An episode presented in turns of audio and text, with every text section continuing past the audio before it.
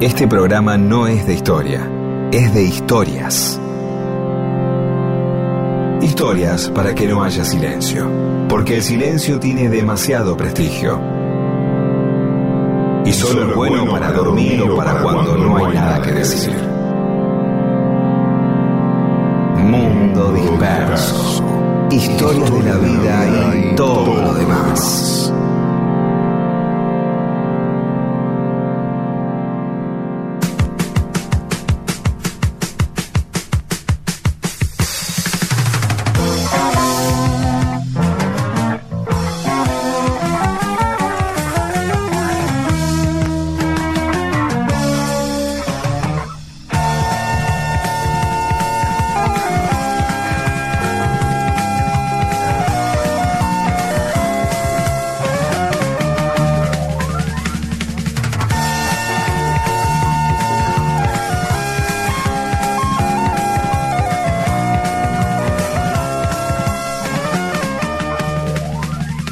¿Cómo les va? Aquí estamos en Mundo Disperso. Somos Rodolfo García, Pedro Saborido, Daniel Míguez.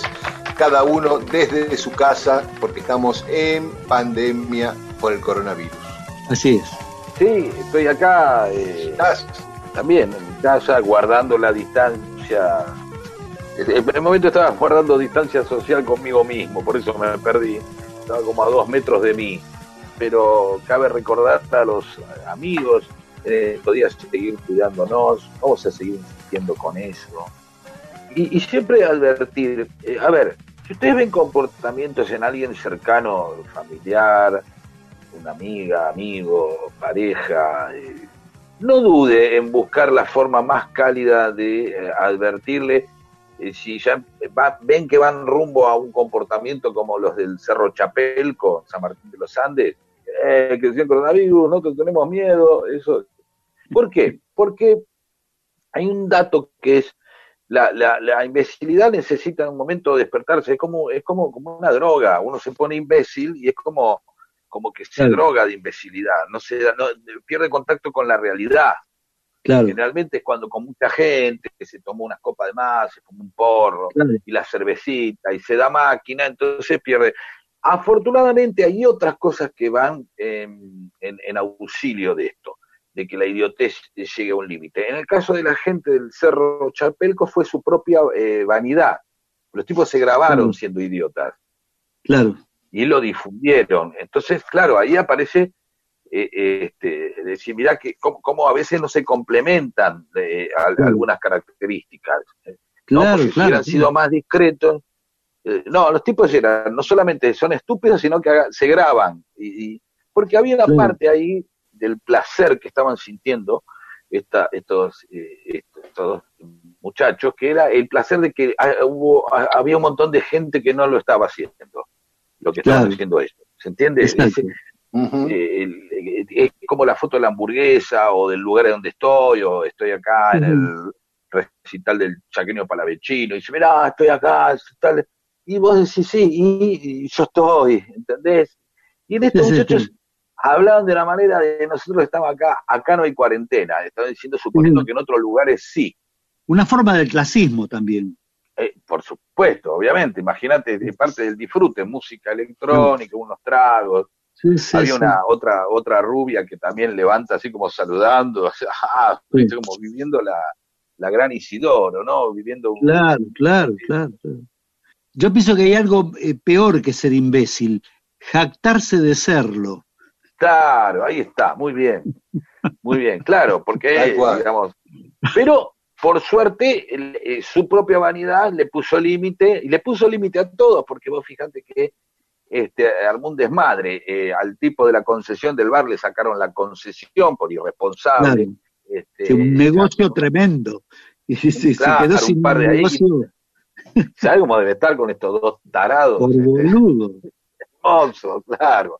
Así que bueno, esta vez la vanidad este, este, estuvo de nuestro lado. ¿sí?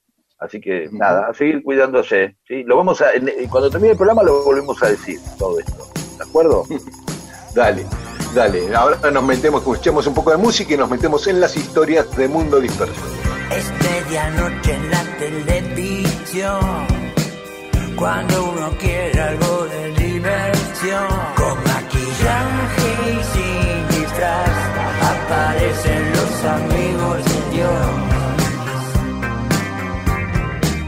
Son brasileiros o de otro país. Todos se esconden bajo de un tapiz. Esto con Hitler ya pasó, el milagro de una mala actuación. Y la historia de Jesús, desde entrar a la cruz, eligiendo una puta sin dientes. Loco cambio de canal, pero sigue el recital. Con qué mierda drogan a la gente. El cojo avanza, el mudo tiene voz.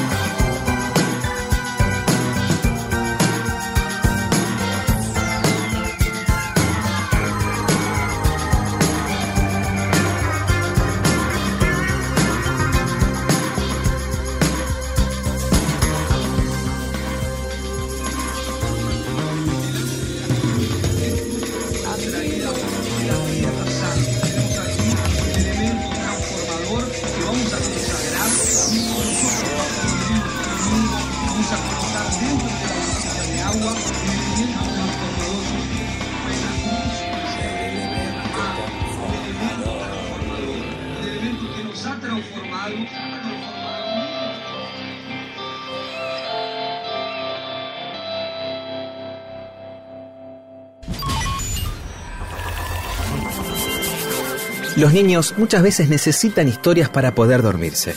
Los adultos también. También. Escuche y apréndase estas historias. Vuelva a ser niño o niña y logre que los demás lo sean también.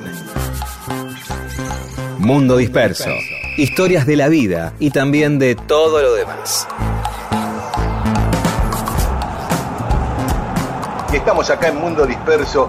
El otro día con Pedro eh, le contamos a Pedro y a todos los oyentes que Rodo y yo nos fuimos a probar como futbolistas, eh, hablando de Quique Secafien, que él cumplió el sueño nuestro de ser futbolistas y nosotros no. Y nos desafió Pedro a que, que contemos esa humilde experiencia. Eh, sobre todo porque, eh, digamos, yo lo, lo, lo, lo voy a preguntar desde que siendo un tipo con pocas condiciones para el fútbol, aceptándola desde muy pequeño, eh, como yo vivía constantemente la, la, ese cruel momento. Esto no sé si las mujeres tienen juegos así, pero los varones todo el tiempo aparecen juegos donde uno debe elegir a uno y a otro. Entonces empezamos a hacer el pan queso, pan queso, esas cosas, la pisada o una boludez para elegir. Entonces, de pronto, le cuento la, a las damas y a los más pequeños que quizás van a lugares donde arman los equipos otra persona, los dos eh, titulares o capitanes de cada equipo empezaban a elegir a cada uno. Yo elijo a Damon, vos a eh, Wintrow, a Yes, que cada uno iba eligiendo. Y obviamente iban eligiendo los mejores al principio, no hay que ser, o, obviamente no, no, había una cuestión, ay, que elijo a los amigos, no, ahí los tipos quieren ganar, entonces elegían a los Claro. mejores. Y yo siempre quedaba entre los dos últimos.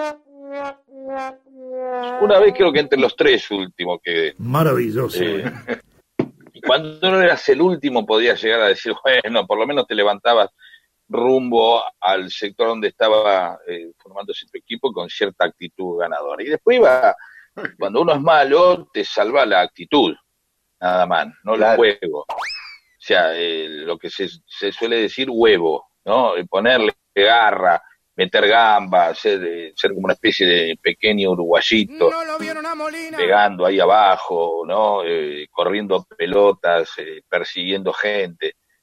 Pero bueno, no tuve jamás, ni, ni siquiera jugué en equipo de clubes infantiles, mira, así, este, en la categoría baby fútbol, se dice baby fútbol, tampoco jugué. Así que Ya, vamos a empezar por, por eh, Daniel Míguez contando su experiencia. ¿A, qué- a qué edad te fuiste a probar y a qué club? Y habrá sido ponerle 16 años. Ah, ya Eh, un tipo mm, bastante grande. Sí. ya. ¿Jugabas bien? Sí. ¿Te considerabas que jugabas bien? No, no, no, no. Eh, tenía una, una alta autoestima. Ah, te Este, parece que en realidad fue eso. Fue más la autoestima que tu calidad. Sí, sí. Es más, tanto que yo naturalmente jugaba de número dos de zaguero central y me fui a probar como cinco, que exigía, como mediocampista central, que exigía tener algunas condiciones más que el, que, el defensor, ¿no? Era un poco más difícil. Claro. Entonces, este, eh, encima reduje así mis chances, ¿no? Este, pero iba con un amigo que era buenísimo, Jaime Fernández, que íbamos juntos a probarnos. Entonces, él se probaba de número 10 y era un fenómeno, y entonces fuimos a Banfield, que nos probó Bañato, que había sido un jugador histórico de Banfield, y en ese momento dirigía las divisiones inferiores, nos probó, mi amigo Jaime a los 10 minutos ya lo querían fichar, este, pero como yo no quedé, me dijo, no, no, vamos a otro club. Oh, no. Entonces fuimos a Lanús. Sí, sí. Fuimos a Lanús. Sí. Era como uno de mis dos mejores amigos, estábamos, éramos tres que estábamos siempre. Era el trío más mentado Entonces, él ya había jugado en las inferiores, en las infantiles de Racing. Después, este, cuando vivía en Avellaneda, en, en el pasaje Angaco, que otra vez lo nombramos. Este, pero después se fue a vivir a Temperley y dejó de ir a jugar a Racing. Entonces, bueno, fuimos a Lanús, nos prueban, él también inmediatamente lo quieren fichar, yo no quedo, me dice, no, no, vamos a otro club. fuimos a los Andes, a mi club, lo prueban, obviamente, de vuelta queda, y a mí me hacen ir un par de veces, o sea, paso la primera selección y creo que la segunda también, ¿no? Entonces, como yo tuve que volver a ir, ya él se enganchó y enseguida, además de empezó a jugar, empezaba el campeonato inmediatamente y él jugaba en, la quinta, entró en la quinta división, pero enseguida, al mes que yo lo pusieron en reserva y ese mismo año debutó en primera a los 17 años. Jorge Ginarte lo hizo debutar como número 10 en la primera del equipo de segunda categoría, lo que hoy es el Nacional B. Ginarte que jugó en este, Huracán. Claro, que era técnico de los Andes en ese momento y lo hizo debutar en primera a los 17 años. Digo para que vean la dimensión de que era un gran jugador, Jaime. Este, bueno, y entonces ya con eso de empezar a competir y que yo se entusiasmó y quedó en los Andes. A mí me rajaron encima este, dije, bueno, puedo ir a jugar atrás, ¿viste? Y atrás estaba José Tiburcio Cerrizuela. Me dijeron, no, pibe. Que, era, que después llegó a primera y, fue, jugó la final del Mundial en Italia 90, ¿no? Sí, sí. Así que bueno, esa fue mi humilde participación. Después jugué Campeonato Cevita, eso sí, jugué Campeonato Cevita. Al contacto del laurel que proclama la victoria. Este, en la adolescencia, año 73, 74. Así que, pero bueno, Rodo, tu experiencia. Después este, vienen las preguntas para ambos, sí. sí. Bueno, no, yo este, no, También otro, otro, otro así, tipo de un jugar moderado, con una calidad módica, pero con mucha autoestima, o ya era. No, mira, eh, yo, yo eh, vivía, viste, era, era, la época, viste, de, de la parada en las esquinas, viste, que la barra se, se juntaban en tal esquina y demás, ¿no? Los muchachos de mi barrio. Y yo eh, justo pertenecía a un barrio donde había muchos tipos que jugaban muy bien, viste, pero muy bien.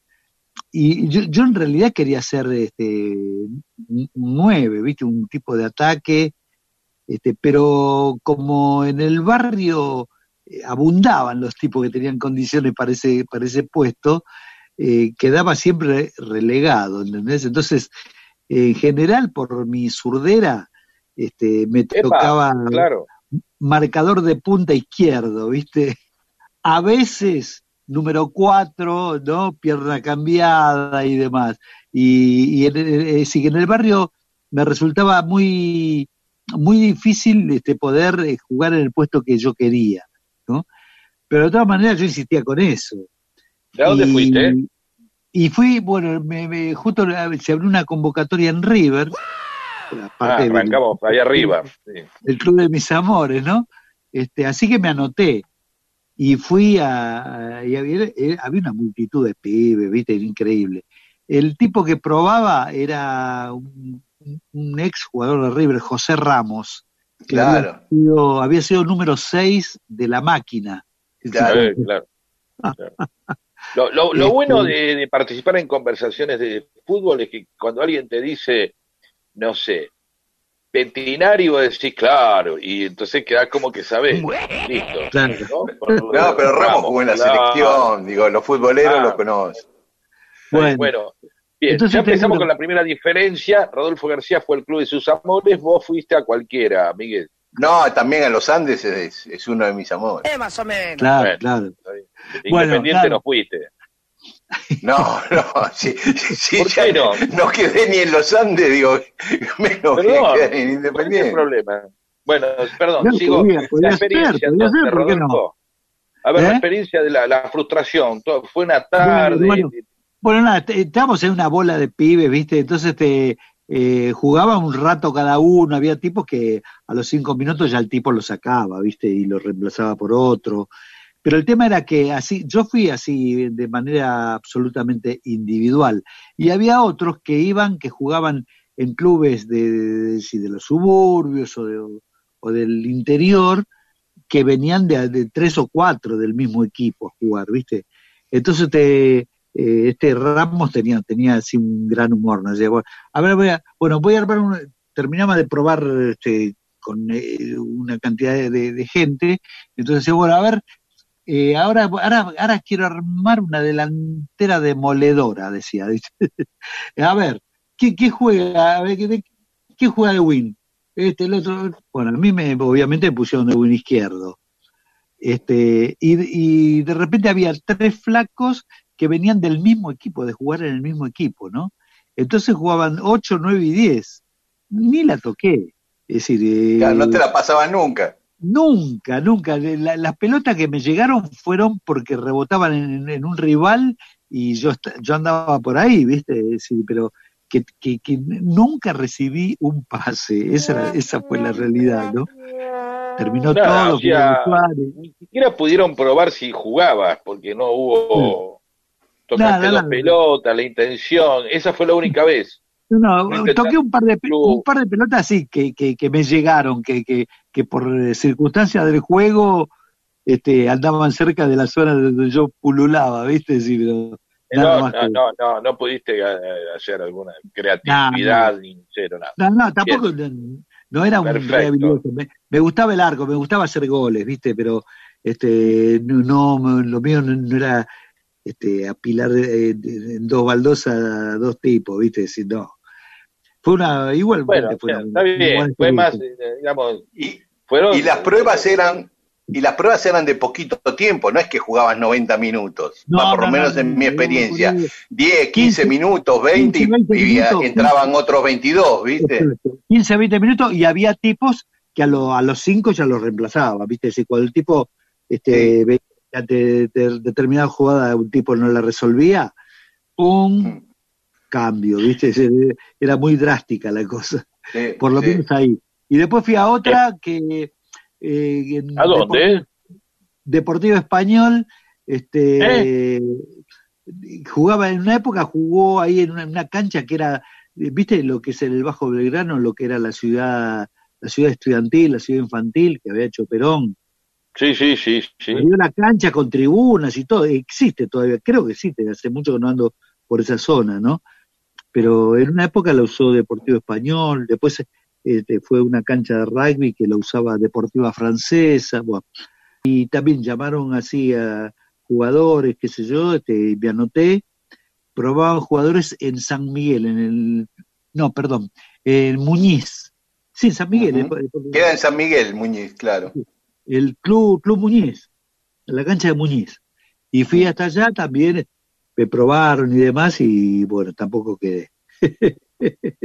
Fracasé con todo éxito. Bueno, un, oyente preguntaba quién hubiera sido el baterista de, Almendras si eh, vos no fracasabas como futbolista, pero es difícil. Yo creo que no hubiera existido Almendras si Rodolfo no estaba. Bueno, yo, eh, a ver, yo tengo, tengo unas cuantas preguntas para hacerle. Vamos, vamos a ponerle un poco de, pausa. música. Dale, no lo que vos quieras. dale, dale. Vamos con las preguntas. Estas historias les van a servir para nunca quedarse sin tema de conversación. Mundo Disperso. Un montón de historias para que usted cuente y se luzca.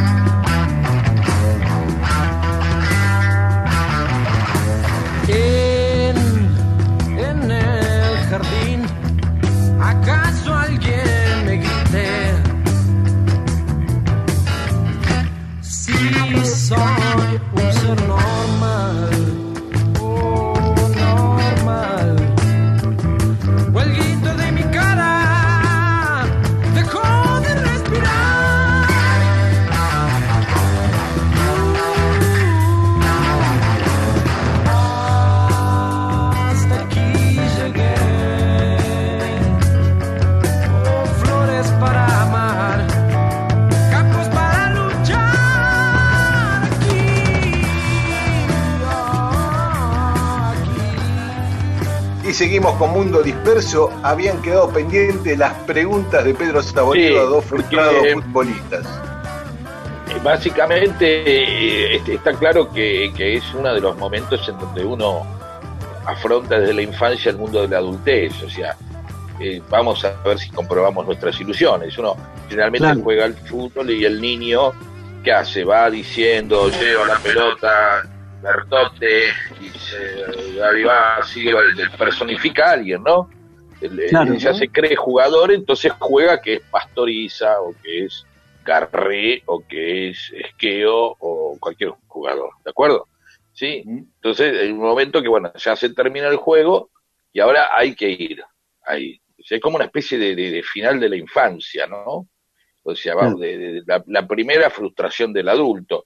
Este, decía, como la primera, el, primera intromisión en el mundo de la adultez, que significa que alguien te elige, eh, digamos, no, no, no te, te, van a elegir porque conviene, te van a, es un tema de conveniencia, no de amistad, ni de cariño, sino es si vas a ser buen jugador para un equipo o no, si sos eficiencia pura se llama. Entonces, ¿cómo lo viviste vos ese, ese momento así? Te lamentaste mucho, Daniel, este, sentías frustraciones como decir, uy, el sueño de, Dream is over, como decía Lennon, sí. Eh, o no, o no, o no, lloraste. Sí, sí.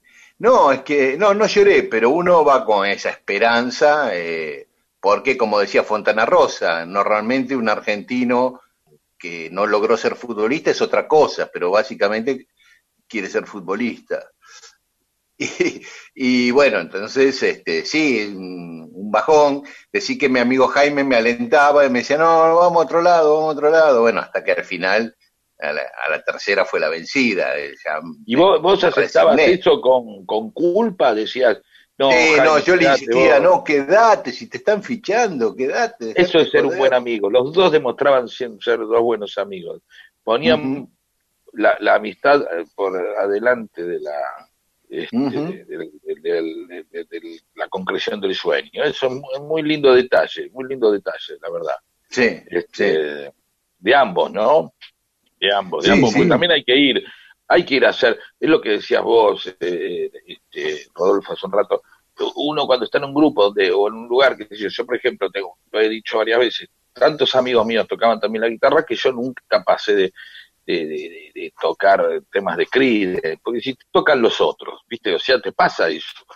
Claro. ¿Entiendes lo que voy? Uno dice, bueno, tocan los otros, qué sé yo. ¿Quién toca? Y, yo, y son dos son dos grandes guitarristas. Aún en una banda, si yo me voy, agarra el bajo, te dice uno, o hace otra cosa.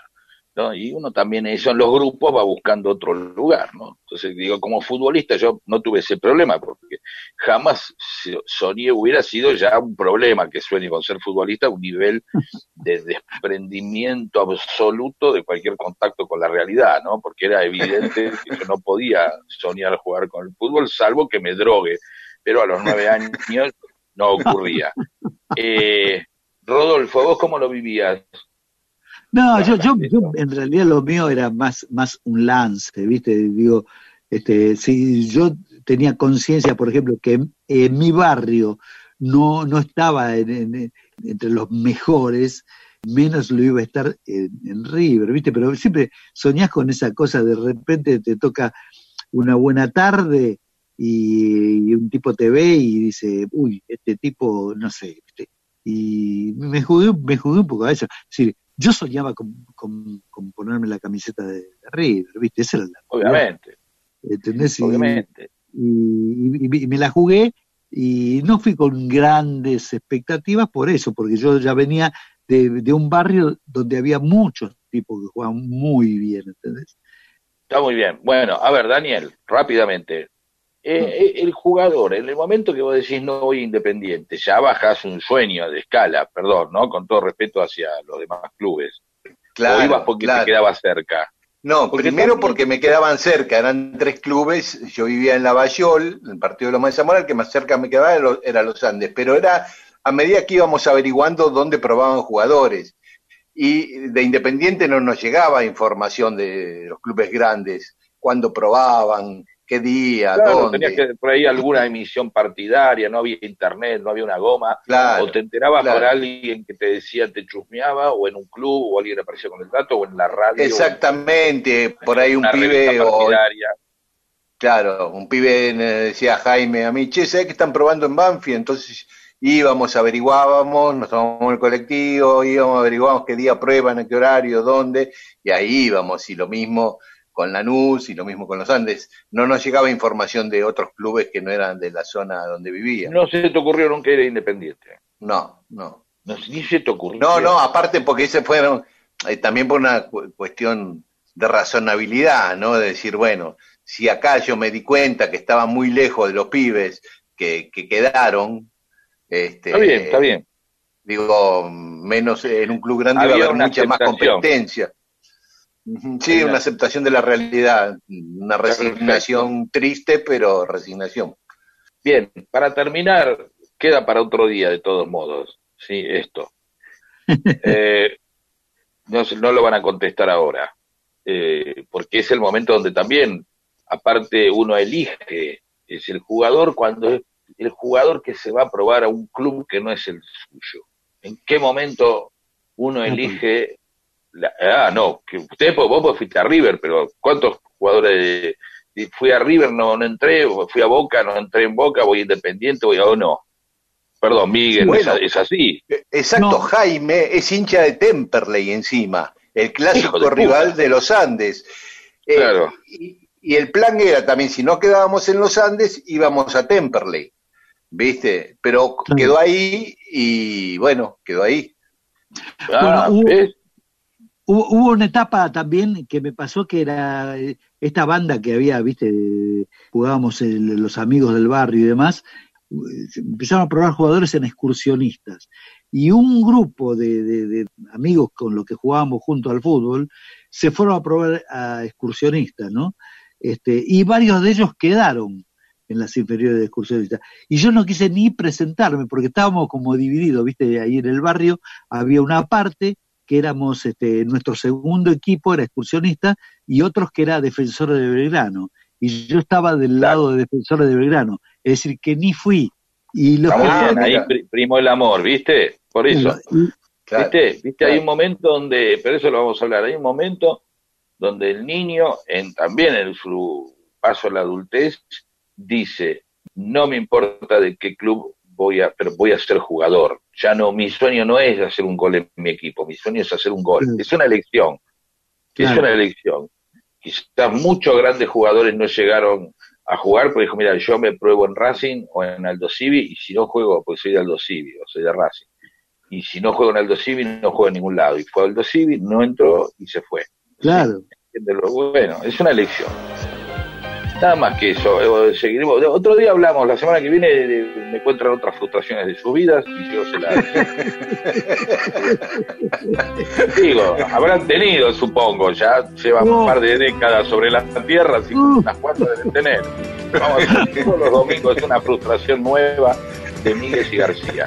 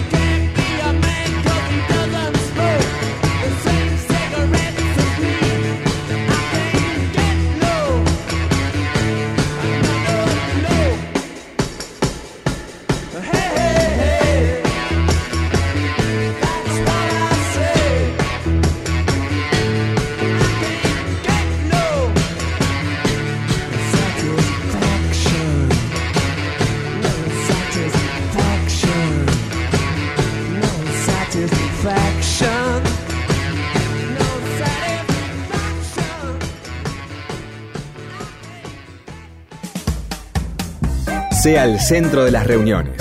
Escuche Mundo Disperso y apréndase las más interesantes historias para contar.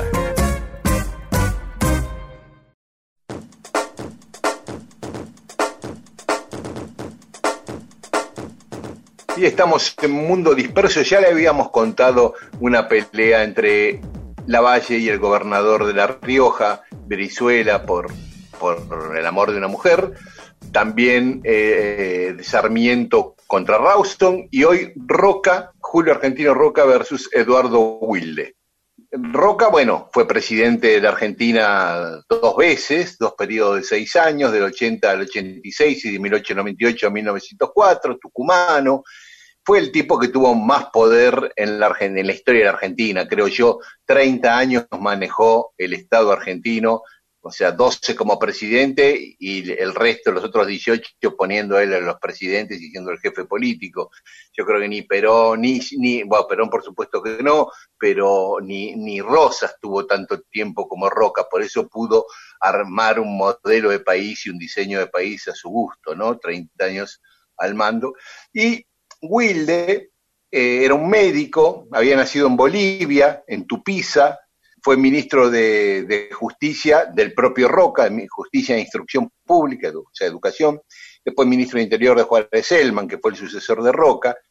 Eh, se recibió de médico con una tesis sobre el hipo, que me gustaría conocer alguna vez cómo se puede hacer una tesis sobre el hipo. Bueno.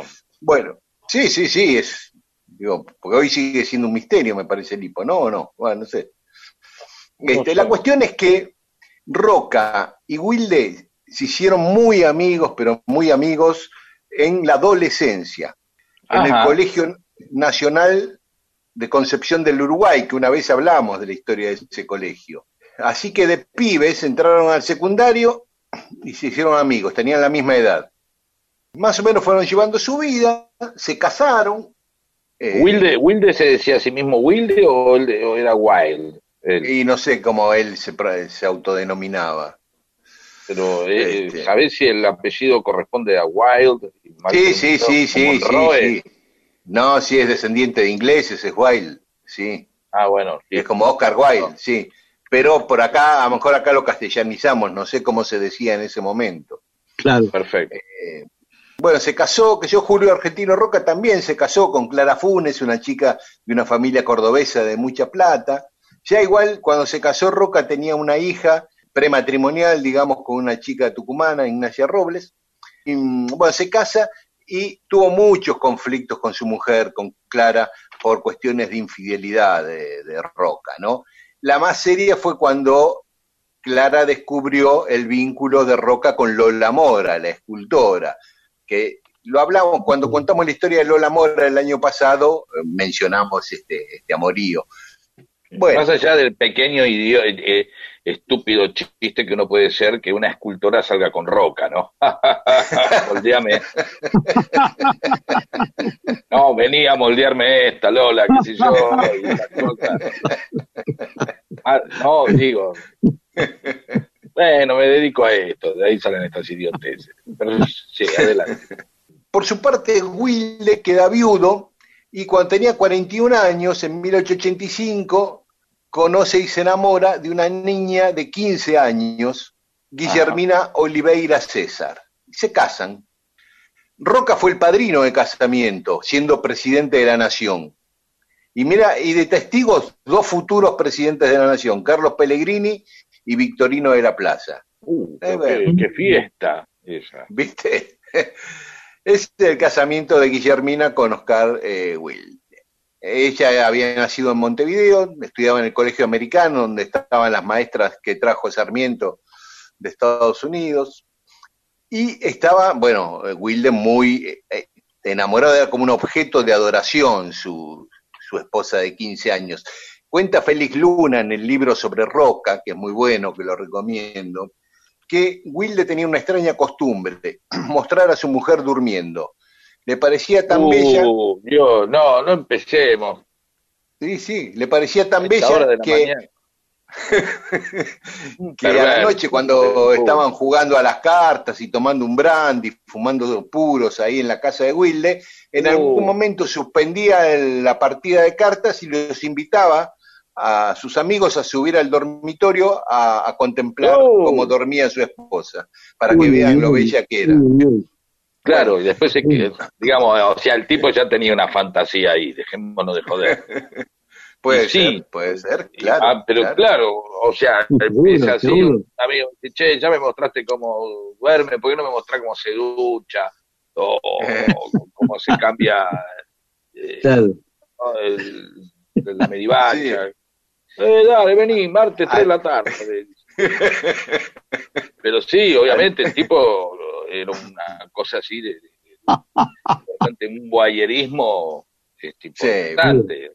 no, le alcanzaba a él, es decir, che, déjenla. Aparte, la, la, mina dice otra vez, todo con olor a pucho, suben tomando, tomando otra vez me estuvieron mirando durmiendo, Will de la puta que te parió, eh, termina con esas costumbres, anda un psicólogo, eh, no sé en esa época que habría, pero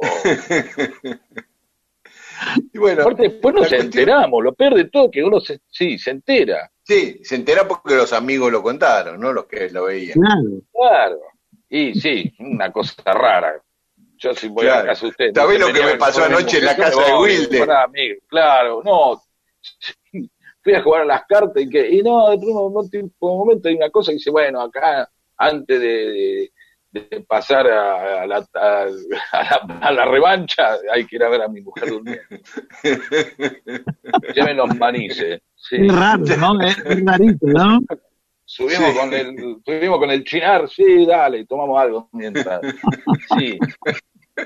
Bueno, la cuestión es que mm, eh, después termina Roca su presidencia, Wilde sigue siendo ministro, pero ya de interior de Juárez Selman, el sucesor eh, de Roca y con cuñado de Roca. Roca y Juárez Selman estaban casados con dos hermanas.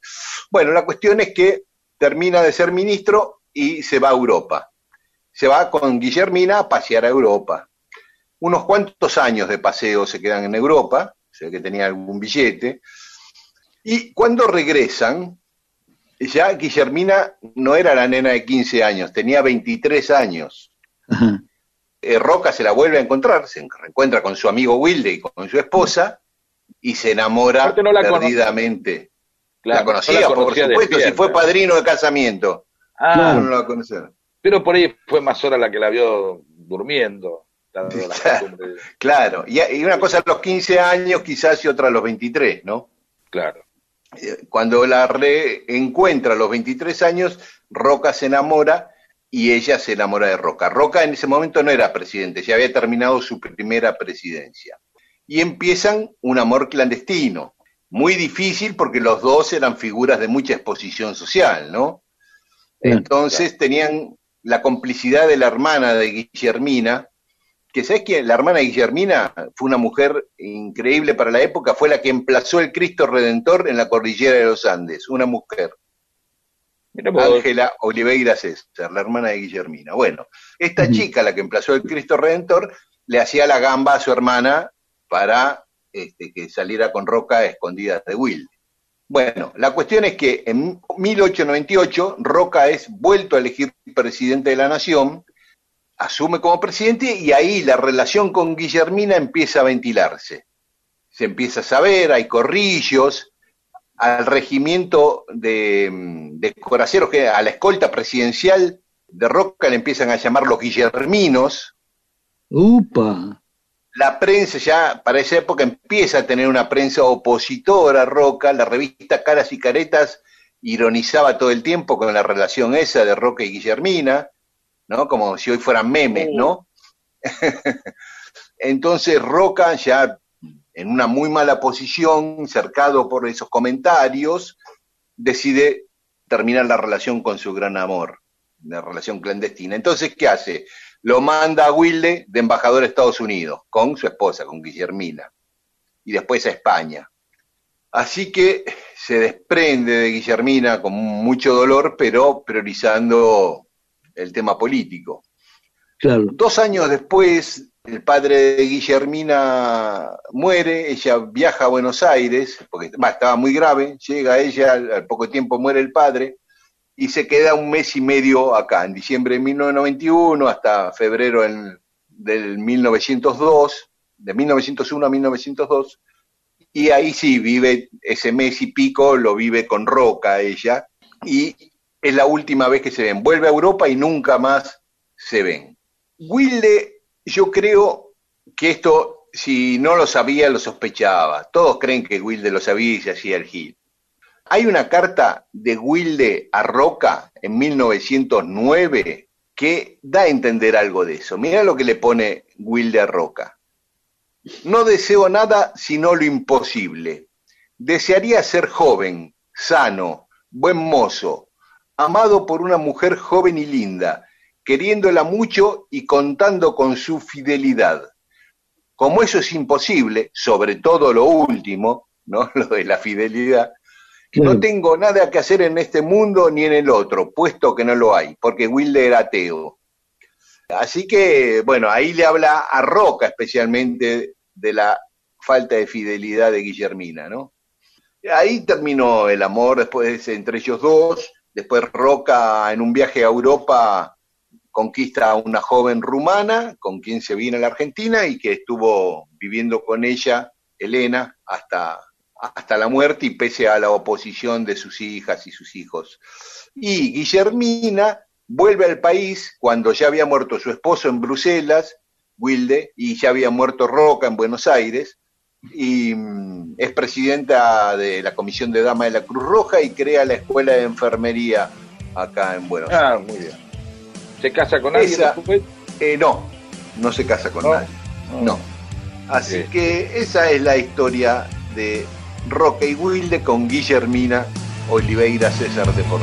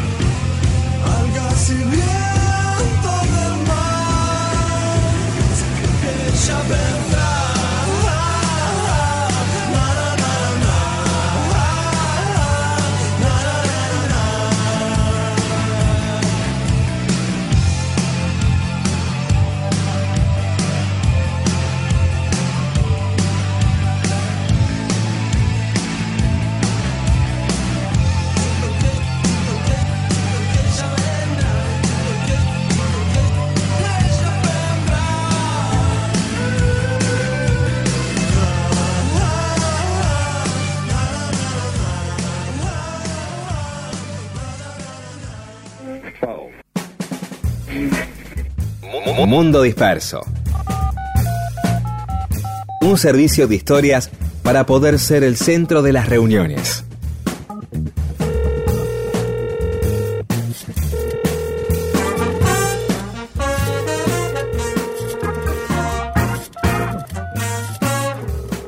Y en Mundo Disperso tenemos mensajes de los oyentes. Sobre el tema de los caminos, Susana Figuini habla del camino de las latas que va de Longchamp Auda Hondo, parece que el nombre se debe a un antiguo almacén, hoy en ruinas. Oscar Académico en la calle Paso de Burgos de Valentina Siena está la sede del Club Victoriano Arenas, ahí estábamos hablando el otro día. Sí, de, de, donde estaba la.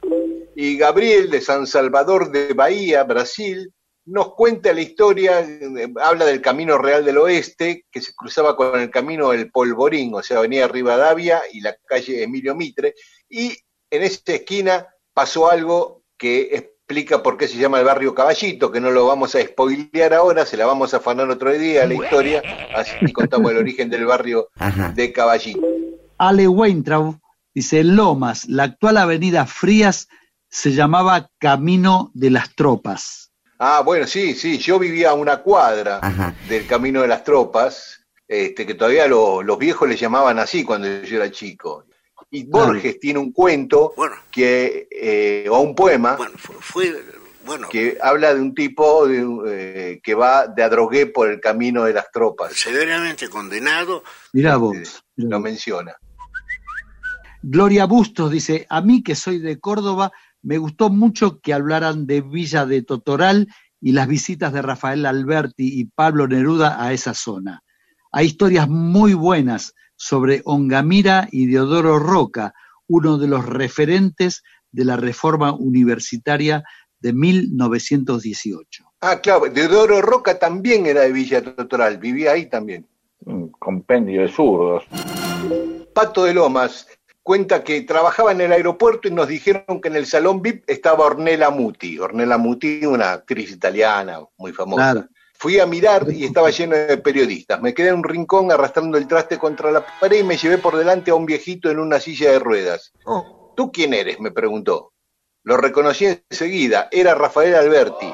Me quedé estática y emocionada y le respondí lo primero que se me ocurrió, una argentina. Oh. Ah, me dijo, movió la cabeza y me sonrió. Nadie se había dado cuenta de su presencia y de la importancia de su llegada. Oh, eh. no, estaba Ornella Muti, ¿qué va a ser? Es así. ¿Sabés quién es una de las nietas de Rafael Alberti? No. Isabel de Sebastián. Ah, mira vos, ah. cierto. Me habían dicho. Mira vos. ahora es verdad, lo había recordado. Seguimos con es una cantante, digamos, para quien no la ah, sí. conoce. Exacto. Omar eh, Moreno dice Rafael Alberti también vivió en Castelar y que él lo conoció en los 70 por un amigo del PC, como siempre. Mira vos. Onteibel dice Carlitos I, un libertario, y manda un emoji con cara burlona. Mm. Fede Difino, la primer vuelta al mundo se da gracias a que un pebete de 18 dijo, sí, háganla. Tremendo. Fernando Fernández, tengo entendido que la parte final del viaje del Cano fue muy complicada porque no podía volver por el Índico, que era zona portuguesa y corría riesgo de muerte. Y como volver por el Pacífico no podía por falta de vientos, tuvo que decidir pasar por zona portuguesa. Podíamos hablar todo el programa de ese viaje y, es para escribir muchos libros. Tiene, cada punto es para desarrollarlo. Eh, por ejemplo, esto es cierto que tenía que ir eludiendo a los portugueses, pero no que, mm, que no quiso volver por el Pacífico por los vientos, quiso volver para dar la vuelta al mundo. Él era consciente de que si iba por el Atlántico daba la vuelta al mundo y quería esa gloria a toda costa, aún arriesgando la vida, lo dice explícitamente, lo dice Pigafetta, el, escriba que iba en el barco, ¿no? Claro, claro. Eh, sí, que y dice que tuvo que dejar el barco cargado de especias en las Molucas porque estaban llegando los portugueses. Efectivamente, no solo las especias tuvo que dejar, tuvo que dejar uno de los dos barcos que le quedaban, que lo estaban reparando, cuando le avisaron, ojo que vienen los portugueses, salieron rajando y dejaron ese barco con, con varios tripulantes tratando de arreglarlo y no llegaron a arreglarlo porque llegaron los portugueses y los hicieron percha. Así que fue por eso. Señor. Impresionante. Susana eh, eh, Figini, o Figini, o tengo que hacer un curso de pronunciación de italiano. Descendencia, la propiedad de las tierras ancestrales. en la pentalogía de Manuel Escorce, escritor peruano, se relata la larga lucha de los campesinos por Puede que un tipo ya la evidencia.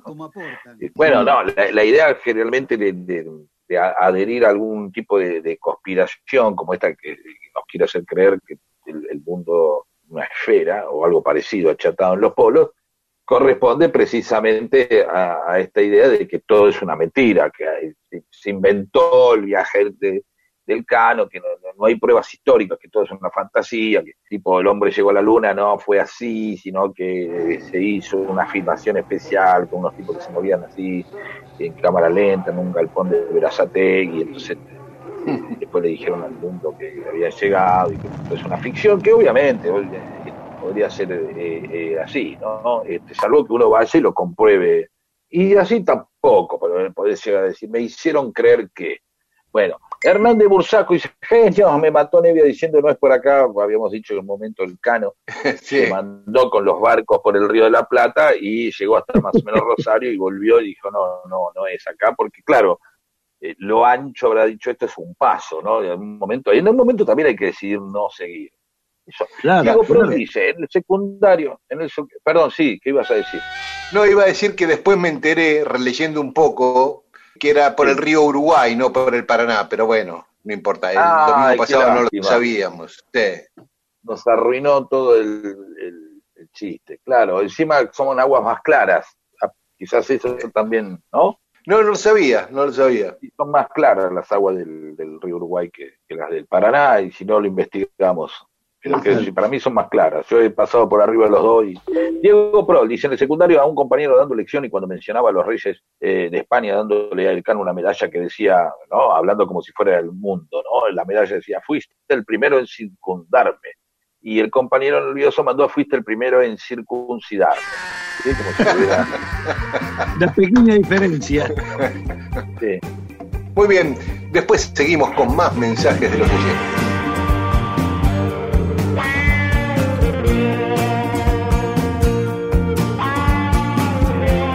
Mundo Disperso. Servicios de historias para poder contar y hacer más agradables las relaciones entre seres humanos.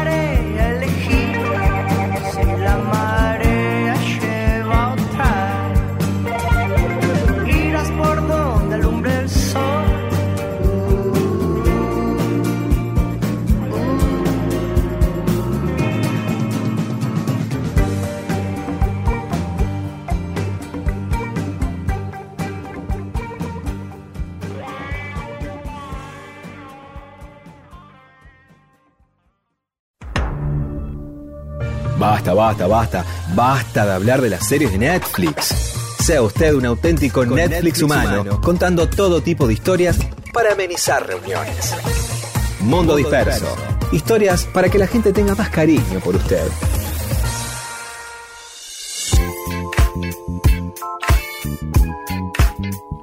Y estamos en Mundo Disperso, cosas que pasaron un día como hoy, un 13 de septiembre. En 1692, acá en Salta, se produjo un terremoto que destruyó el pueblo de Nuestra Señora de Talavera del Esteco. ¿Se acuerdan que hablamos el año pasado de Esteco? Ese pueblo que, que era, como eran, que le decían Gomorra y Sodoma, ¿no? el pueblo libertino, exacto. ¿Y tiene algo que ver esto, el, terremoto? ¿En algún momento alguien aludió a que podía haber sido parte de un castigo posterior? Exacto. algo por ser exacto. Sí, pero alguien se dijo, lo Dios lo, sí, castigó. Sí, totalmente. Hubo varios religiosos que dijeron que fue un castigo divino el terremoto. Incluso ahora no me acuerdo quién, pero así curas muy conocidos. En 1789, Nueva York se convirtió en la capital de Estados Unidos. Lo digo porque me llamó la atención, no sabía que Nueva York había sido capital de Estados Unidos en algún momento. Siempre creí que fue Washington. Hay mucha gente que lo cree. Bueno, ahora, ¿no? Pero, este. Y eh, en 1922 en Trípoli, en Libia, se produce la mayor temperatura registrada hasta el momento, 57 grados 7 décimas de, calor. Este la regalo. ¿Alguna consecuencia así que se sabía? No, no, no. Ah, viste que siempre hay una cosa, eh, no, pones un huevo frito en una baldosa y Ah, sí. No hay ninguna. no, pero puede ser. Claro, no, puede ser. detalle de color. Bueno, ya está, nos cagamos de calor. Pero, sí, no. bueno, qué sé yo, sí, no sé, se dobló una columna de alumbrado, algo.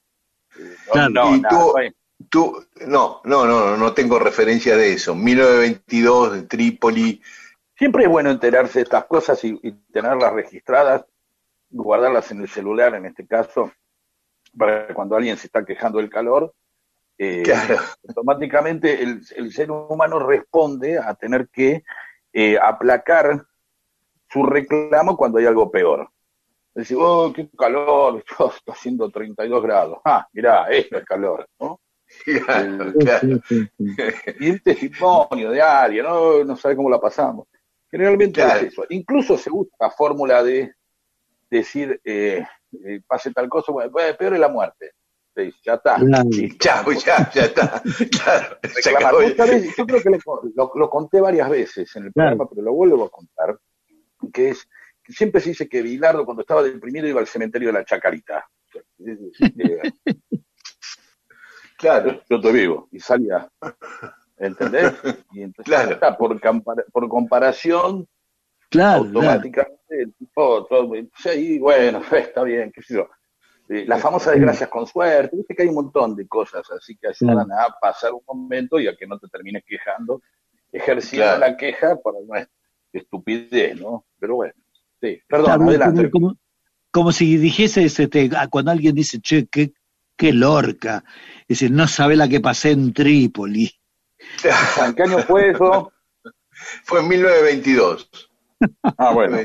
Yo estuve en Trípoli en 2008 este, le voy a contar un día alguna, acá en el programa algunas experiencias ahí en Trípoli que son muy interesantes. Cuando vivía Gaddafi todavía.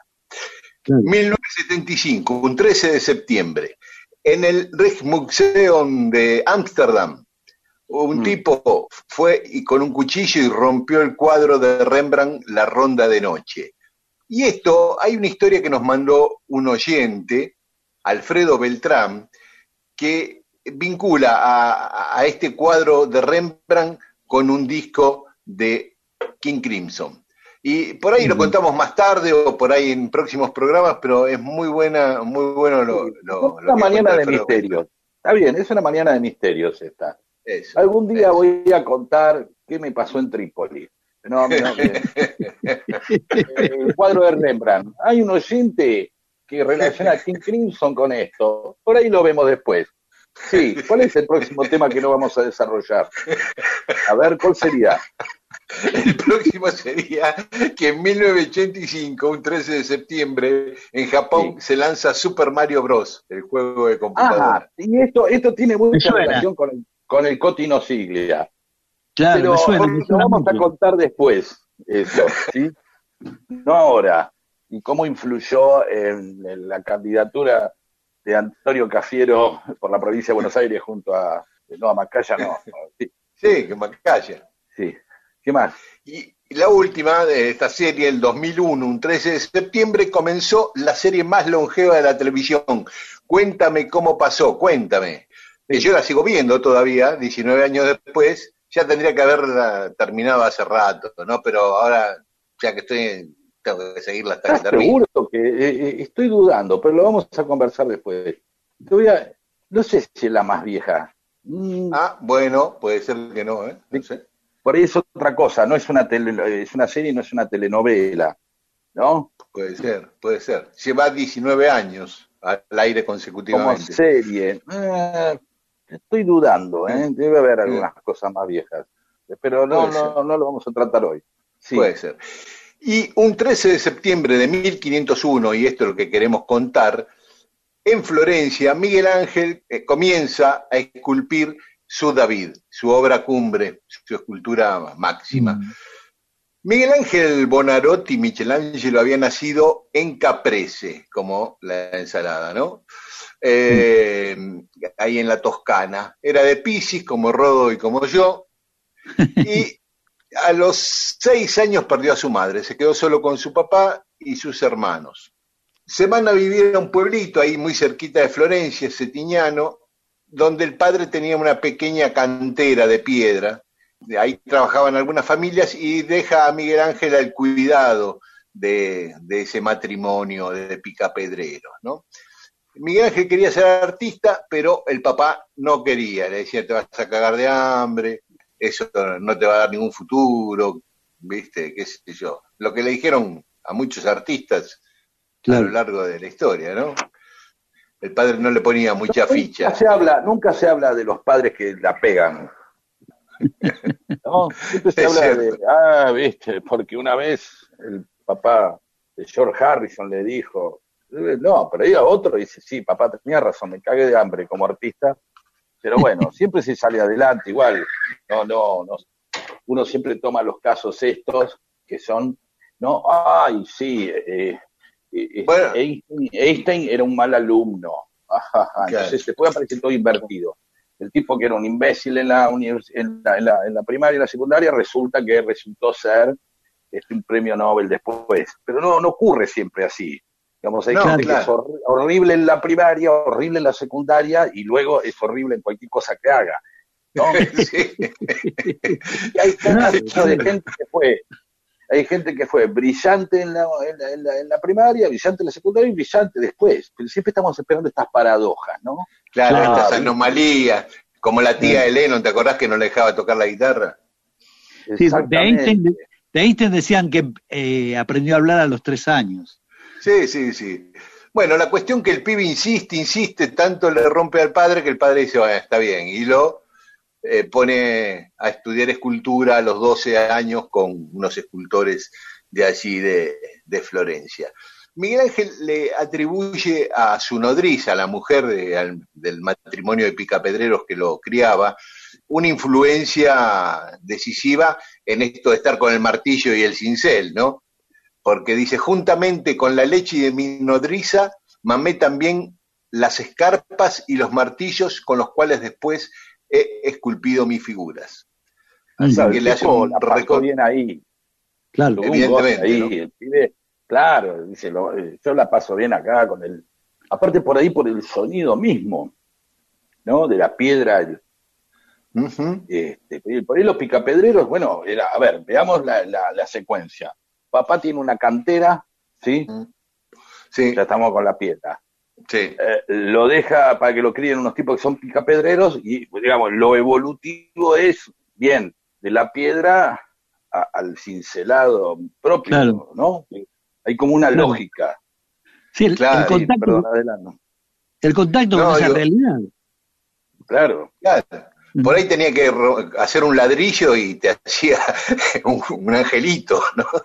Claro. Mira, todo muy bien, pero yo necesito yo necesito acá, me quiero hacer una parrilla. No. eh, pero esta mandrágora cincelada no me sirve, mira, no. Es un ladrillo, puedes hacer un ladrillo. ¿Sabes que esto me gusta mucho? Yo sé, esto le va a gustar a Rodo. De, yo sé que de, de, un bajista, ¿no? Y de un músico, y el bajista, este, estaban tocando, qué sé yo, de, de tango, ¿eh? Y el tipo estaba con el bajo, oh, después te digo el nombre, no voy a decir a nadie. Eh, y en medio el, el, el, pianista, que era el que estaba hablando, dice, perdón, ¿podrías tocar el bajo? Le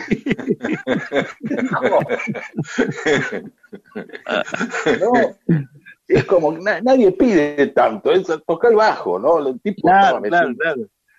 Claro, son, son de la de la, una especie de cofradía, me queda chico, se llama la cofradía.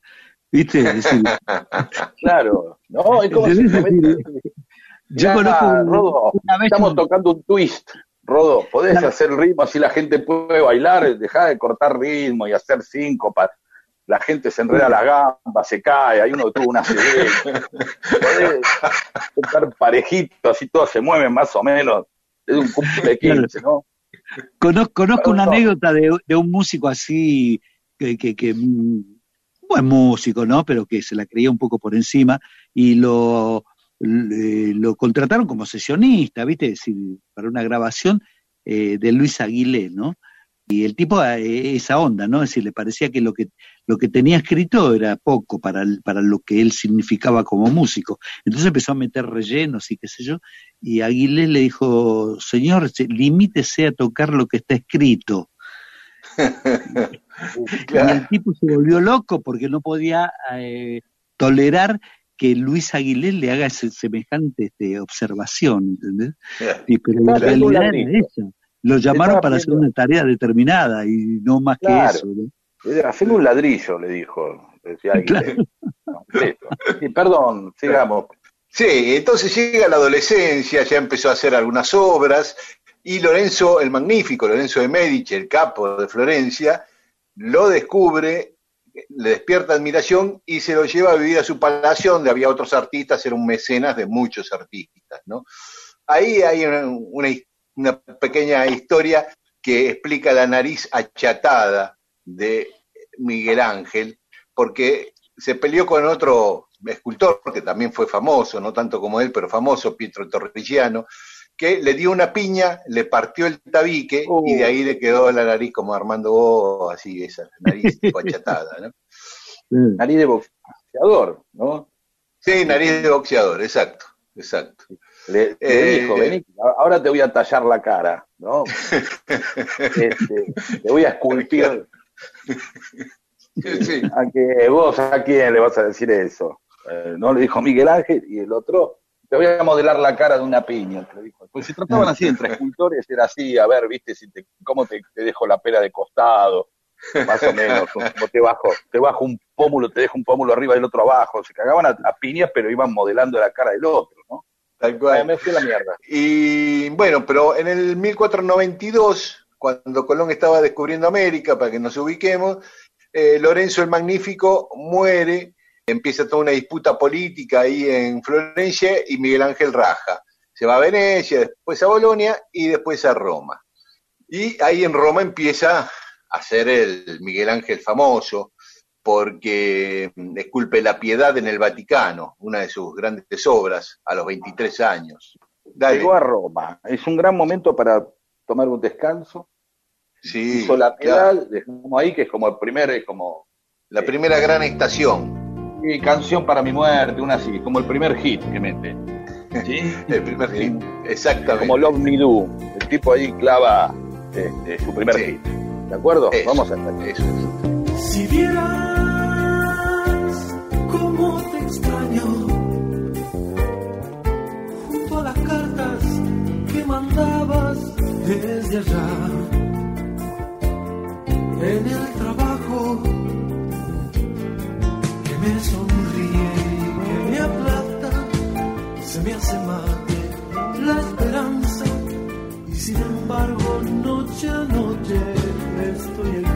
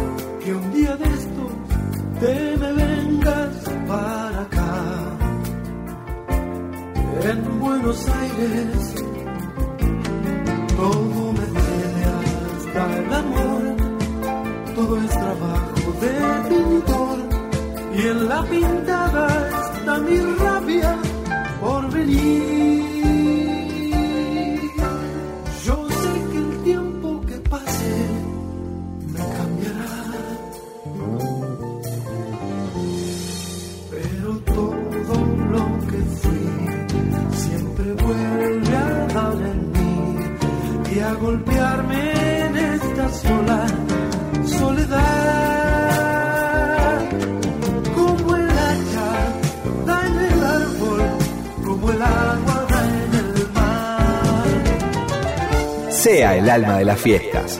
Mundo Disperso le provee las más interesantes historias para fascinar a hombres y mujeres de todas, las edades. Y en Mundo Disperso estamos contando la historia de Miguel Ángel cuando empezó a esculpir su obra El David, que fue un día como hoy de 1501.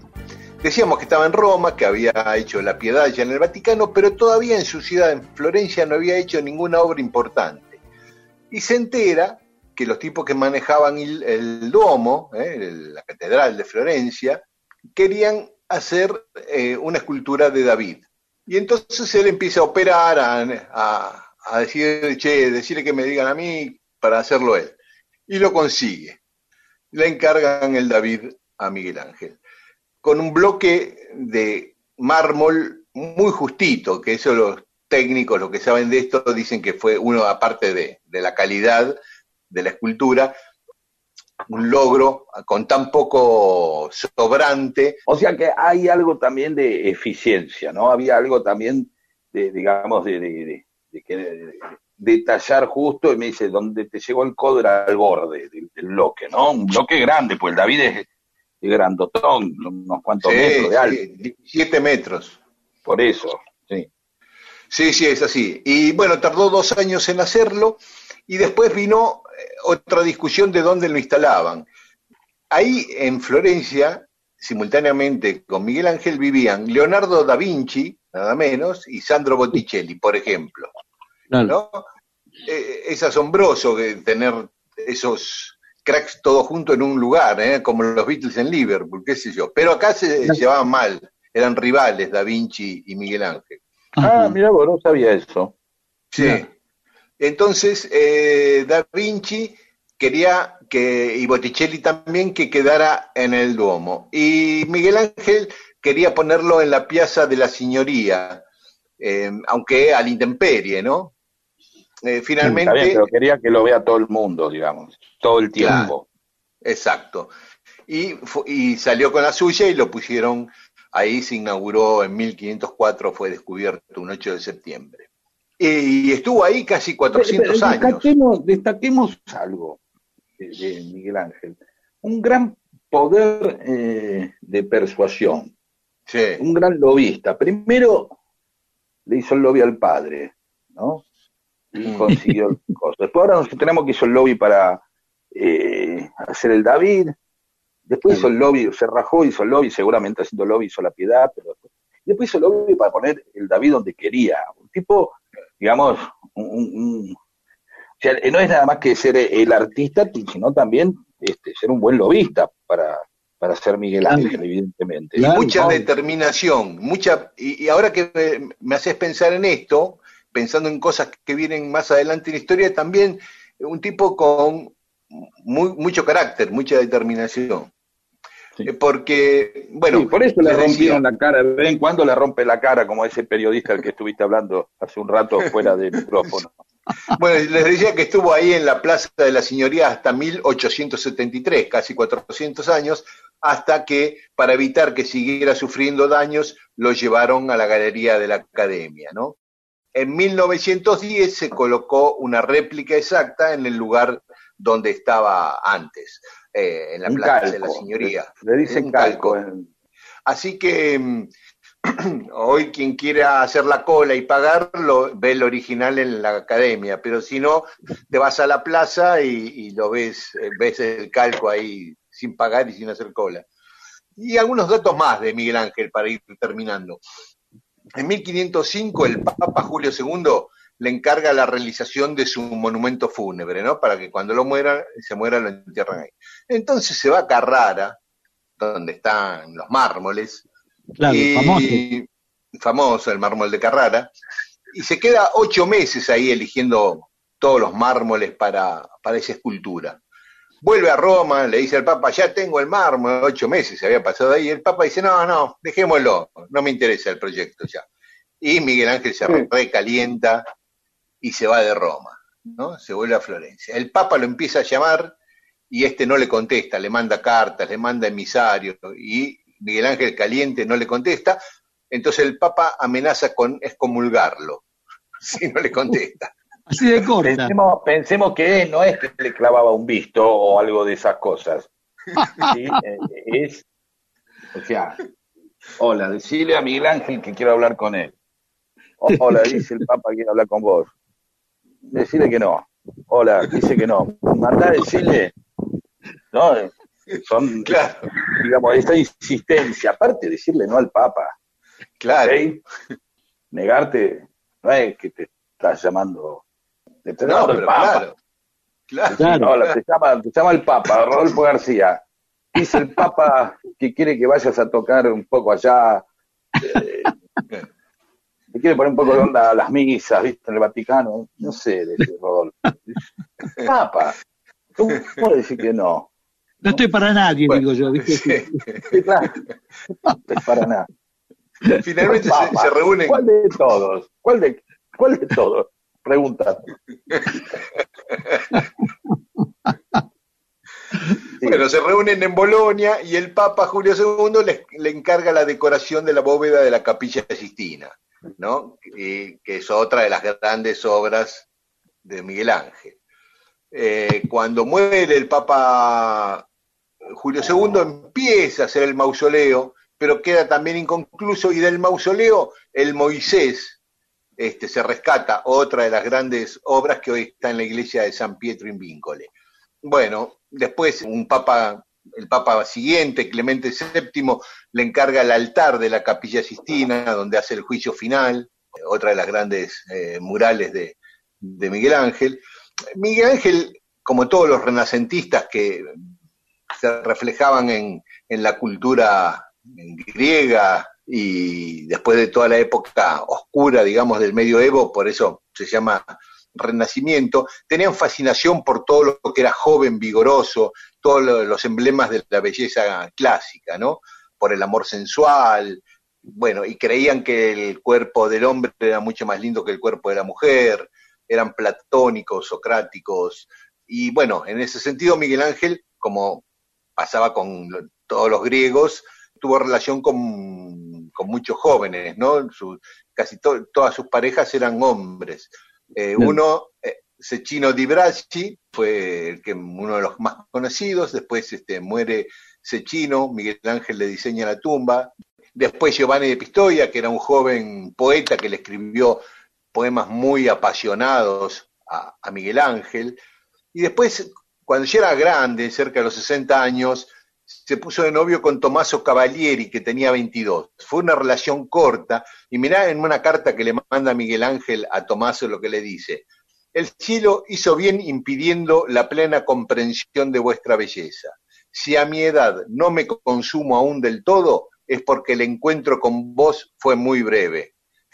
Claro, si hubiera estado mucho tiempo yo estaría hecho percha yo.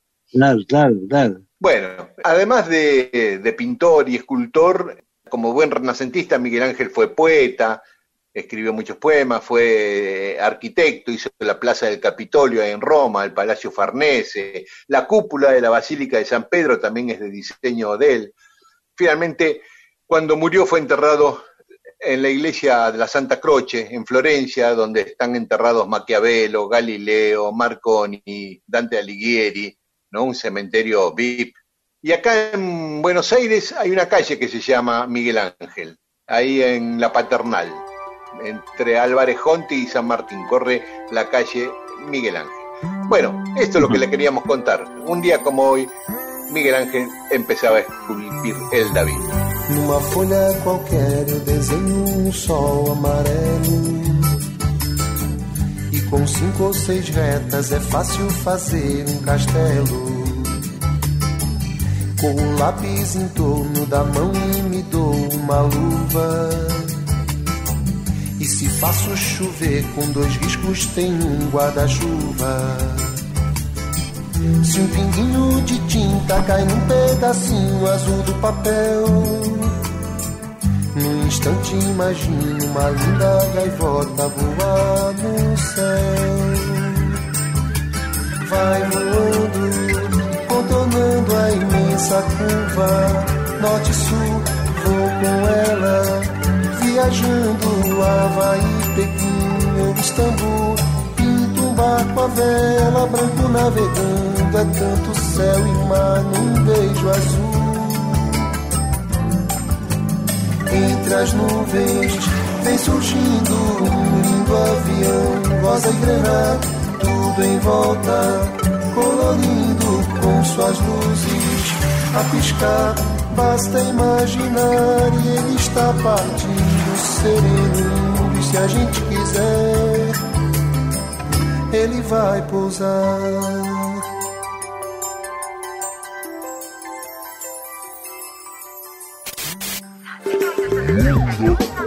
Mundo disperso. Qué triste el momento en el que en una reunión todos están mirando sus celulares. Usted tiene la oportunidad de evitarlo. ¿Cómo? Contando una buena historia. Mundo, disperso, Para que contar historias y entretener sea cosa de humanos.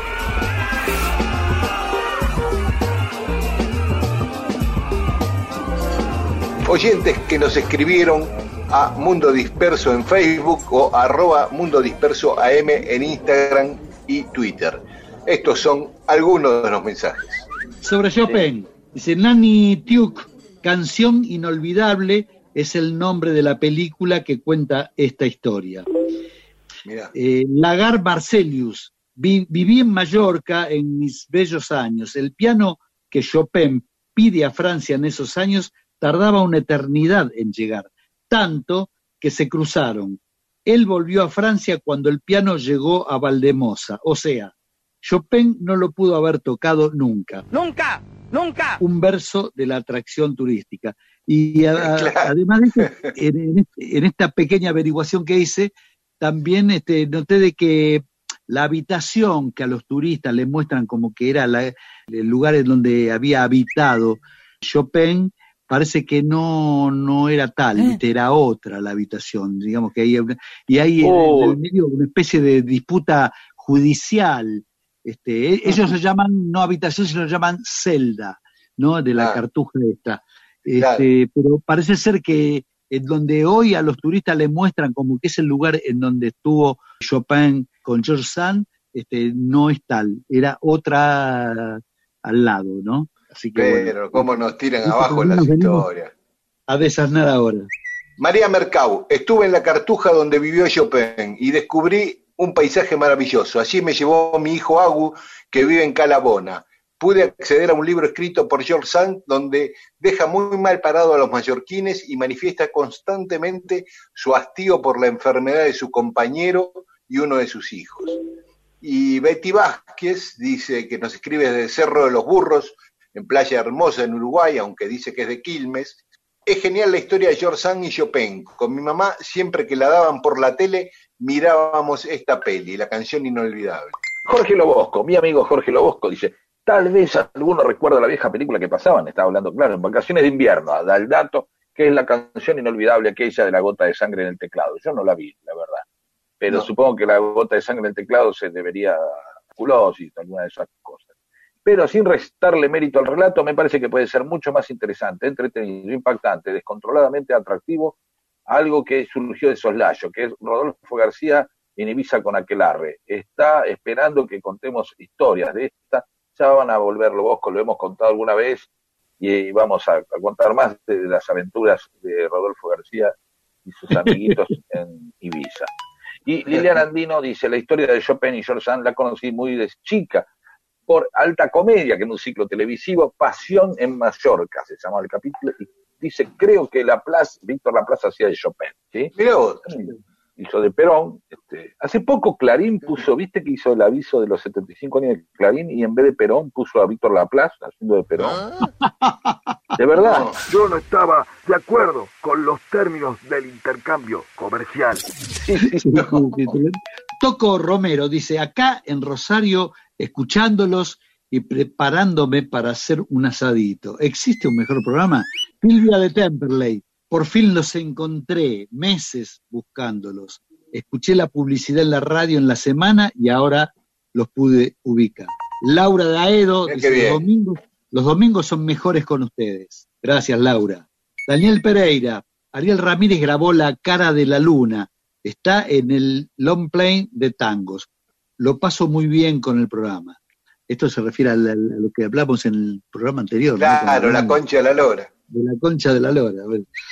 Eh, Guillermo Galarza dice, genios, no hay mejor manera de pasar un domingo que escuchándolos. Saludos desde Tartagal, Salta. Mark dice, escuchándolos mientras tomo unos mates. Claudia Bursuk, porfa, agreguen otra horita más al programa. Bueno, Hipólito Covarrubias, ustedes dan la alegría, la misma que da el peronismo. Lo inventé yo. Viva Perón. Nancy Gómez Muro, queridos amigos, escucharlos nos llena el alma de vida. Acá en casa los tres en familia y mando una foto de un costillar hermoso asándose, qué bueno. Miren a Mari, para que todos nos quedemos adentro, tienen que estar transmitiendo en continuo. Bueno, difícil. Cuando podía ir a vender mis productos en las ferias artesanales, mi gran pena era no poder escucharlos. Melancólico caballero de Maldonaspi, recordé el caso del general Paz, que estando preso de López en la... Bueno, cuenta toda la historia del general Paz con Margarita Güell, que era su sobrina, que tenía 14 años. Vamos a afanarte esta historia, la vamos a contar. Hay un libro de Araceli Bellota sobre Margarita Güell que es muy bueno y que habla extensamente del vínculo de ella con su marido el general Paz, el Manco Paz. Susana Redondo nos saluda desde Salto, Uruguay, acá presentes. Eh, bueno, qué lindo Salto. Salto, ahí está la casa natal de Horacio Quiroga y tiene unos parques hermosos. Quien pueda mm. conocer Salto en Uruguay, que lo haga, porque es divino. Esther nos escucha desde Ushuaia y Eliana Abayeva dice, buenísimo el programa, me encantó. Soy fan de esa radio en la que trabajé cuando salí del ISER e integré el elenco de las dos carátulas. De paso les comento que grabé dos CDs y están en Spotify. Gracias, Liliana. María Delia y Daniel dicen, son imprescindibles, necesarios, hacen bien en este momento tan incierto y con una horrorosa oposición. Somos dos pincharratas nacionales y populares, rockeros, laburantes como ustedes. Elena Otero Valdés, desde Perú, nos escribe y dice que empezaron las clases de rock en la universidad. Da clases de rock, Elena, en, una universidad en Lima. Germán Cufré, de historia del rock, no a bailar el rock. Sí, claro, claro, claro. Germán Cufre, gracias por tantas buenas historias. Un abrazo desde Rosario y nos pregunta dónde pueden escuchar de nuevo los programas. En la página de Facebook, ahí están los links para escuchar los programas. Si vas con paciencia para atrás, tenés todos los del 2019 y todos los de este año. José Trovato los descubrí porque ha hablado muy bien de su programa, del de él, supongo. ¿Qué pasa, nene? ¿Qué pasa, nene? Pero, Qué grande, Claro, habla bien porque es amigo y nos quiere, no, no porque crea que hacemos un buen programa. Ana María Núñez, sigan por la huella de la genialidad, gracias a todos desde la luz, Sofía Mieres, hace rato que no escuchaba un programa tan bueno. Néstor Gaby che, para la próxima, ¿por qué no tratan el embrujo del cilindro de Avellaneda con los gatos enterrados y todo lo que pasó? Ah, es un hermoso tema ese. Y el negro Granate dice, se hace muy largo, metan un programa los miércoles. Habla con Alberto Fernández este, y ya sabes. Y ahí ves. Topoli, Topolí, el programa, ah, otro más que pide que sería eh, otro programa, los miércoles, no sé por qué los miércoles, ah, pues está en la mitad de la semana. María El Riera, los domingos son más lindos con Mundo Disperso, las historias de Rodolfo García de Sonoro Puro, qué placer escucharlos, se te hace un film con las cabezas, con esas perlas, eso al lado de, del Un beso enorme. Y Lili Buceta dice, cuánto agradezco que se metan en nuestras casas para hacernos bien. Perfecto, gracias a todos y a todas. I've been trying to do it right. I've been living a lonely life. I've been sleeping here instead. I've been sleeping in my bed. Sleeping in my bed.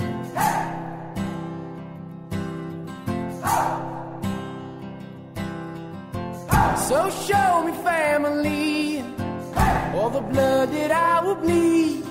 I don't know where I belong. I don't know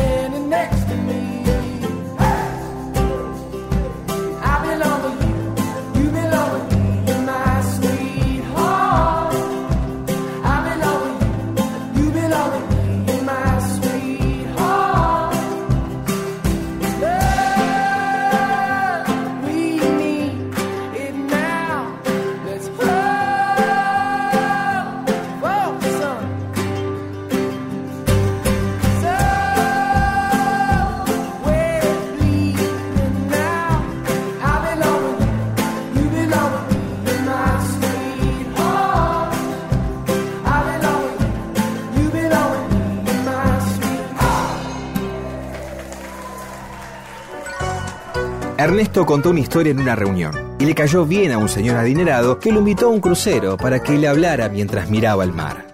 Mundo disperso, historias de la vida y todo lo demás.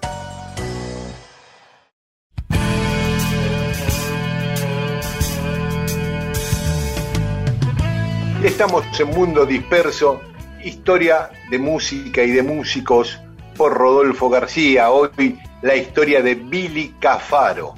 Bueno, Billy Cafaro fue algo, alguien que revolucionó un poco el ambiente de, la música de la Argentina, ¿no? Hasta ese momento todo era muy tranqui para la juventud y demás. Este es un, artista que fue, tuvo mucha, mucha promoción así masiva y llegó a convocar gente de manera increíble, increíble, movilizó a mucha, a mucha gente. Eh, nació en Buenos Aires el primero de noviembre de 1936. Es uno de los primeros cantantes afines al rock de los 50 en Latinoamérica, sin ser, no sé, me parece medio atrevido colocarlo ahí como, como un artista de rock, era más, más cercano a, lo pop y demás, ¿no? Pero era, era un tipo que para la época provocó, provocó un, cimbronazo muy importante. Eh, su repertorio navegaba entre temas cercanos al rock, otros decididamente románticos. Su verdadero nombre fue, era Luis María Cafaro.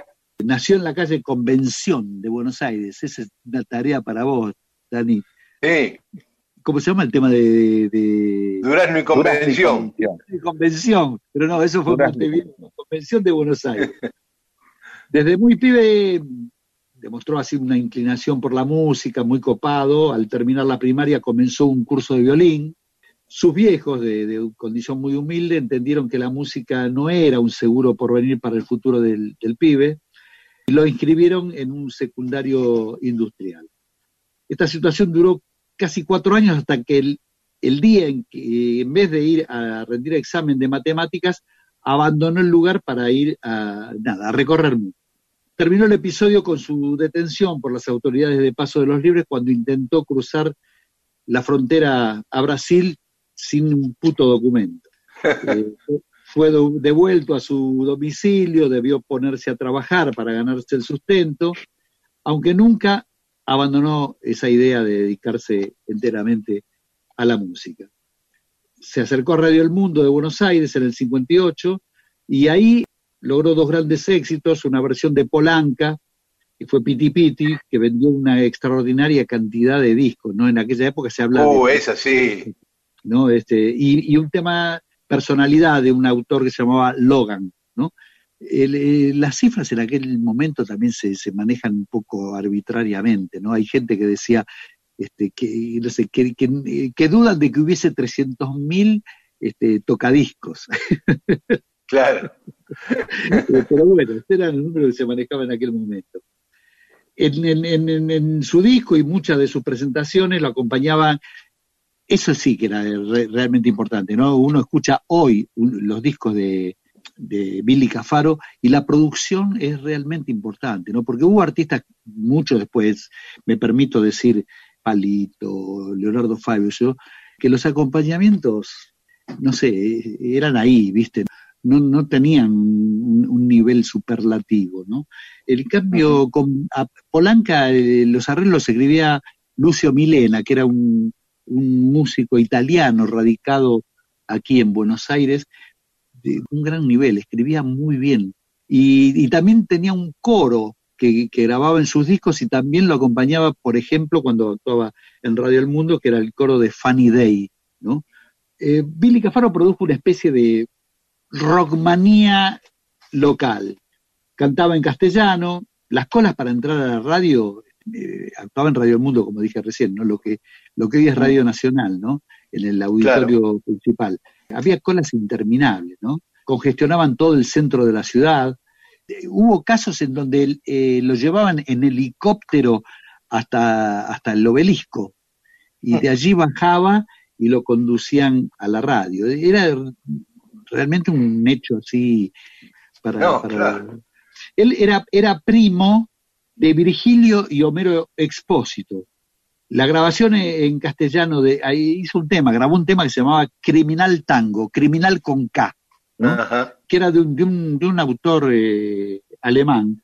Eh, le provocó muchos enfrentamientos con los tangueros de la época. Pensemos que el, tango era todavía predominante en el ambiente musical argentino. Es decir, que eh, yo, yo me acuerdo de aquel momento y siempre pensé que Criminal Tango también era una composición de, de Virgilio Espósito, ¿no? Porque viste que Virgilio tenía una vertiente así medio provocadora, viste, hacía declaraciones medio explosivas, viste, no sé, me acuerdo un momento donde se, se, propuso cuestionar la, la, sexualidad de Gardel.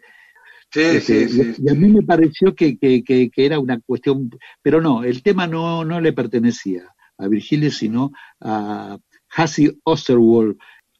Bueno, acá te digo, en el interior se armaban unos toletoles impresionantes, ¿no? Porque todo esto del criminal tango y demás, eh, hacía lo suyo en la cabeza de, del público, ¿no? Y él solía tocar en, no en, conciertos de él, sino en festivales donde había eh, diferentes artistas, ¿no? Y no, no le iba bien, le tiraban de todo, ¿no? A pesar de que era rechazo en ese sentido, pero era un gran vendedor de discos, ¿no? Bueno, hubo un momento en donde hubo una especie de declinación en su carrera, emigró a España, allí no, no tuvo el éxito que, esperaba realmente. Volvió a la Argentina en 1963 actuando como invitado en el club del clan. No pasó gran cosa, no pasó gran cosa. Eh, sujetos de serias restricciones económicas, vivió bastante precariamente, una especie de lingera quijotesco, diría yo, como, como él mismo se denominó. ¿no? En el 73 grabó en la Argentina un disco simple con dos temas de Dino Ramos, uno se llamaba El Silencio Azul y otro Un Dios de Arena. En el 89 volvió a aparecer grabando para Emi un cassette titulado Piti Piti, con versiones de sus éxitos de los años 60 y dos temas nuevos, ¿no? Volvió a hacer espectáculos en pequeños locales, fiestas privadas, más inclinado hacia el tango y hacia el bolero. vivió en un pequeño barco en, San Isidro, en la costa norte de Gran Buenos Aires. Eso de vivir en el barco fue que yo, la última noticia que yo había tenido de, de Billy Cafaro, ¿no? Que fue una noticia cuando vivía en el barco. Claro, le hicieron algunas notas en, esa época, este, en, ese lugar, en el barco ese en el cual vivía. En el 98 grabó un álbum titulado Dos Almas, un disco con clásicos bolerísticos para el sello Magenta, y en el 99 la compañía discográfica Sony editó 20 grandes éxitos con sus temas de los periodos exitosos, ¿no? Del 59 al 61, que fueron los dos años este, de, auge de, su música, de lo de ¿no? El año 2000, un sello español publicó también un disco compacto con toda la primera obra de él, ¿no? En el 2006 completó la grabación de un CD con tango, valses y candombe, pero bueno, ya todo esto que estamos hablando no tiene nada que ver con su, con su etapa, eh, con su etapa de, auge, ¿no? De, un artista que dejó su marca en el historial de, nuestra música popular allá, ¿no? Allá eh, por, por, finales de los 50, principios de los 60, pero que realmente, te digo, eh, hubo mucha música así que se hizo posteriormente en, en, ese, en ese rango ¿no? de música pop y demás, que estuvo por, por, por debajo de él. ¿no? Eh, realmente la, cómo, cómo, fue producida su música en aquel momento es digna de, de, resaltar porque tenía que ver también con una especie de, no sé, yo al menos valoro bastante eso, ¿no? De respeto por, por, el público, ¿no? Eran producciones realmente importantes en, una época donde no se le daba tanta bola a eso. Bueno, linda historia la de Billy Cafaro, ¿eh? sobre todo esa, esa cosa de, tener un plus de calidad por encima de la media de ese tipo de música en aquel tiempo, ¿no? Sí, sí, seguro. No hay más que, no es más que escuchar algunos de estos temas que mencionamos, así sea piti piti, ¿no? Que un tema que, que cualquiera puede este, considerar trivial y demás en cuanto a la producción digno de resaltar. Bueno, escuchemos Piti Piti entonces. la vamos a escuchar de otra manera ahora, es verdad.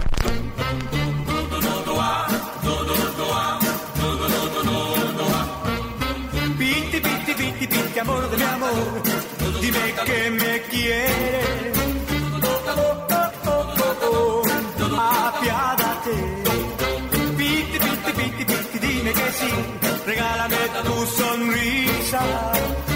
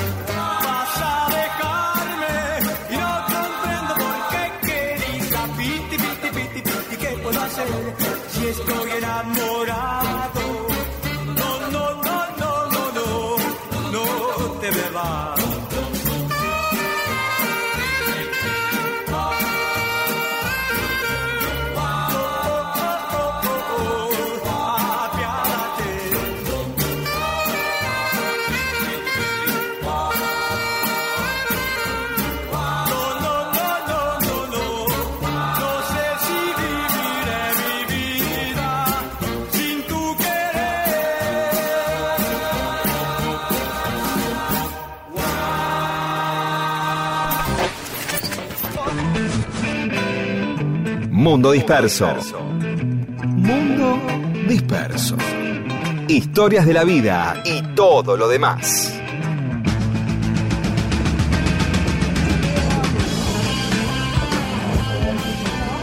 Y estamos terminando el mundo disperso de hoy. Habías dicho, Pedro, que teníamos que Por supuesto, volver a insistir. con- insistimos en eh, eh, bánquense, a quedarse todo lo que puedan, salgan simplemente para lo mínimo, pegar una vuelta por ahí, sin distancia, nada, andar juntándose a tomar mate con gente, ni a jugar a la pelota, y a la gente que lo haga con mucha discreción, para que no haya una pelea, para que no le digan, eh, te la gorra, esto, el otro, eh, muchachos, esto, ¿por qué? Eh, buscar la manera de disuadir, persuadir eh, este, a la gente, Exacto. sin enojo, sin mala onda, sin que esto provoque este, más problemas de los que tenemos. ¿sí? Pero es Sí, para pero si alguien se te acerca a menos de dos metros, decirle elegantemente no para. Si alguien te va a hablar sin barbijo, eh, dos metros con barbijo, ¿viste? Y también decirle a los chicos que se cuiden, porque existe como una creencia que en realidad tiene un punto de apoyo científico, que es los jóvenes eh, son los que menos mueren por el coronavirus. Pero aún así mueren.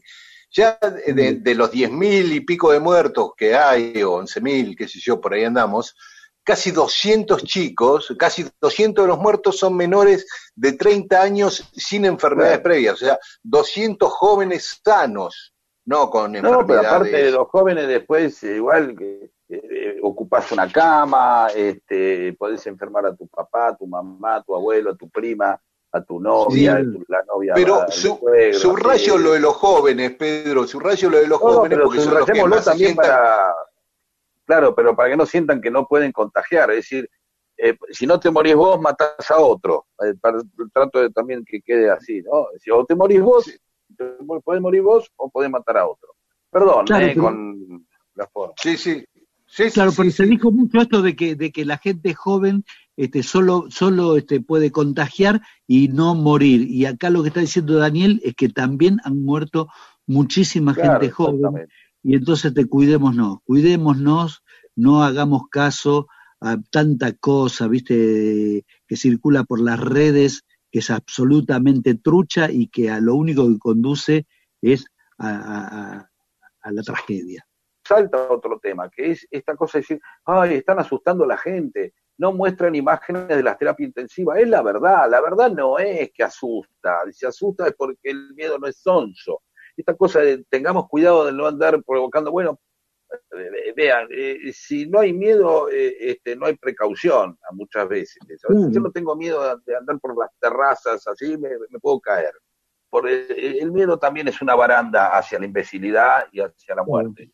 Perdón, eh, Ah, sí. que traté de usar la metáfora, sí, sí. esta cosa de decir, no seamos culposos de, ay, no quiero bajonearlo. ¿Viste? No, No, es sin bajón, es la verdad, al contrario, con la alegría de cuidarse. ¿sí? Claro, el, mi- el miedo es como el dolor, te avisa que algo puede pasar. Exactamente. Ahora Tal sí, cual. escuchemos música. Dale, y nos encontramos el domingo que viene acá en Radio Nacional en Mundo Disperso. Chau. Chao, chao.